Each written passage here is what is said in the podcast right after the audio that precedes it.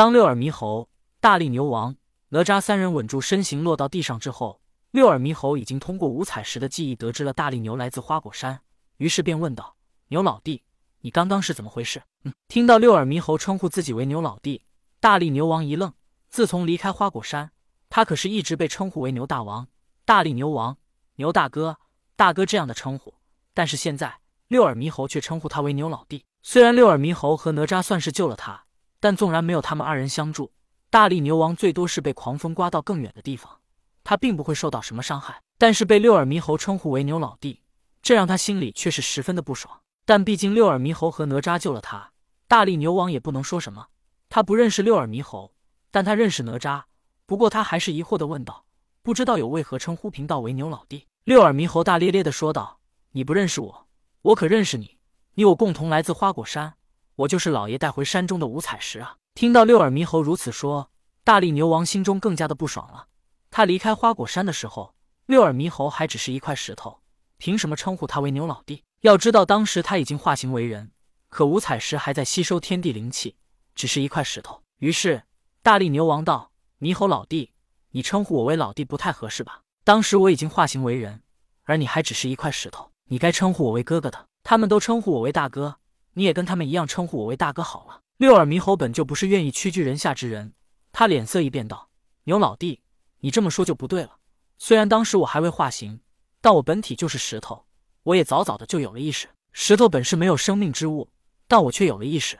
你说我是不是比你更早开了灵智？”再说，我只听老爷讲到了一次就化形，而你却听了三次才化形。再说，我还是老爷从女娲宫带回来的，这两大圣人都是我的后台。你称呼我为大哥，完全是你占了便宜。六耳猕猴的一番话确实讲的有道理，但大力牛王做惯了大哥，自然也不想当小弟。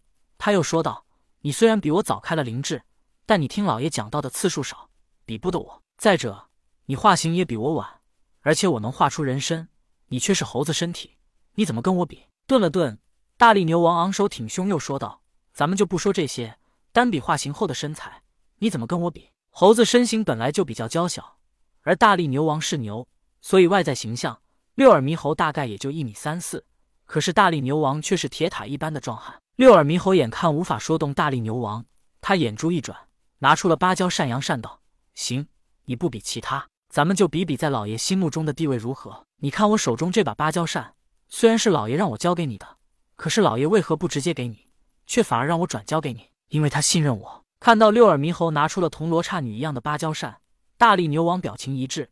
可后来听说是童天让交给他的，他疑惑的问道：“老爷让你把芭蕉扇交给我是为什么？”六耳猕猴道：“老爷说这法宝与你有缘，让我来找你并交给你。”大力牛王一愣，他想起来罗刹女使用的芭蕉扇为阴属性的，但他从六耳猕猴拿着的芭蕉扇上面。却感受到了炙热的气息，他明白了，原来童天是让六耳猕猴把这把芭蕉扇交给他来克制罗刹女。大力牛王也不客气，伸手便想从六耳猕猴手中拿过芭蕉扇，可是六耳猕猴却把手给缩了回去，接着说道：“老爷说让交给你，可没说什么时候交给你。刚刚我从那股狂风中感受到了阴冷的气息，想必你刚刚就是被人用扇子给扇飞了吧？”说话的同时，六耳猕猴的耳朵急速的抖动着。他听到了两股急速飞行的声音，紧接着六耳猕猴又说道：“我明白了，你刚刚是被人用一把阴属性的芭蕉扇给扇飞了。现在老爷让我把这阳属性的芭蕉扇交给你，便是为了让你克制那把扇子。”大力牛王正陷入困惑当中，他对罗刹女有好感，但他又不能打败罗刹女。如果不能打败罗刹女，又如何获得她的好感？